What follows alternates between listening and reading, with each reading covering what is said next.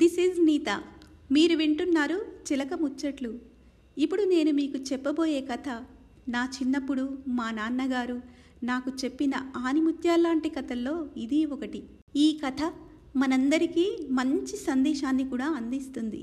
పూర్వం ఇక్ష్వాకు వంశానికి చెందిన మహారాజు ఉండేవాడు. అతని పేరు త్రిశంకుడు. అతనికి ఉన్నట్టుండి ఒక విచిత్రమైన కోరిక కలుగుతుంది. తన పూర్వవంశీయులందరూ చనిపోయాక శరీరాన్ని వదిలి స్వర్గానికి వెళ్ళారు. తన వంశీయులే కాదు మనిషి జన్మ ఎత్తిన ఎవరైనా చనిపోయాక శరీరాన్ని వదలాల్సిందే కదా. కానీ తాను మాత్రం సశరీరంగా అంటే శరీరంతో పాటుగా ప్రాణం ఉండగానే స్వర్గానికి చేరుకోవాలి అనుకున్నాడు. ఆ కోరిక గాఢమై తీవ్రమైంది. తన కులగురువైన వశిష్ఠుడితో తన కోరిక చెబుతాడు త్రిశంకుడు. తాను శరీరంతోనే స్వర్గానికి వెళ్ళడానికి ఏదైనా యాగం చేయమని వశిష్ఠుడిని కోరతాడు. అయితే ఇది జరగని పని. శాస్త్రాలకి ధర్మాలకి విరుద్ధం అని వశిష్ఠుడు చెబుతాడు.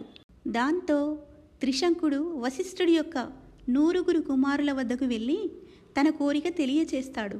కానీ శరీరంతో పాటుగా స్వర్గానికి వెళ్ళడం అని నీ కోరిక తీరదు.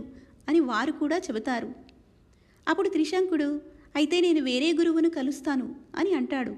ఆ మాట విన్న వశిష్ఠుని కుమారులు కోపంతో త్రిశంకుణ్ణి చండాలుడిగా మారుతావని శపిస్తారు.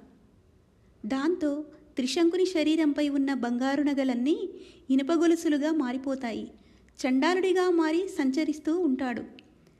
అలా ఒకరోజు దక్షిణ తీరంలో ఉన్న విశ్వామిత్రుని చూస్తాడు.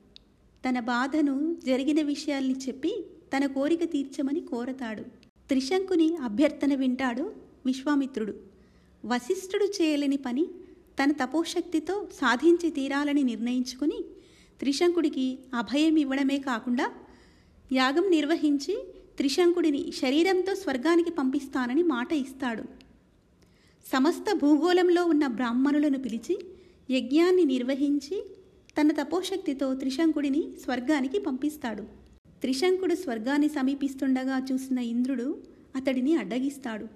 గురుపుత్రుల శాపానికి గురి అయిన నీకు స్వర్గప్రవేశం లేదని తిరిగి వెళ్ళమని కోపంతో నెట్టివేస్తాడు. త్రిశంకుడు తలక్రిందులుగా పడిపోతూ విశ్వామిత్ర రక్షించు రక్షించు అంటూ ఆర్ధనాదాలు చేస్తాడు.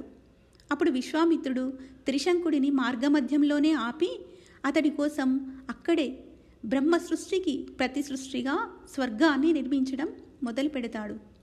అప్పుడు భయపడిపోయిన ఇంద్రుడు దేవతలు విశ్వామిత్రుని మళ్ళీ స్వర్గం అనేది నిర్మించవద్దని వేడుకుంటారు. వారి అభ్యర్థన మేరకు నక్షత్ర మండలానికి అవతల వైపు త్రిశంకుని కోసం స్వర్గం సృష్టించి ఆ స్వర్గంలోనే త్రిశంకుడిని అలాగే తలక్రిందులుగా జీవించడానికి ఏర్పాట్లు చేస్తాడు. అదే మనం వింటున్న విశ్వామిత్రుని త్రిశంకు స్వర్గం.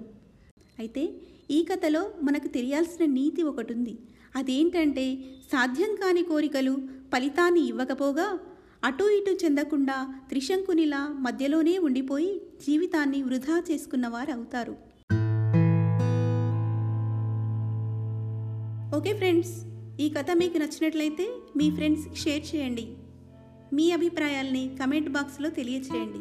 ఎందుకంటే మీ అభిప్రాయాలే నేను మీతో ఇంకెన్నో ముచ్చట్లు పంచుకోవడానికి మోటివేట్ చేస్తాయి.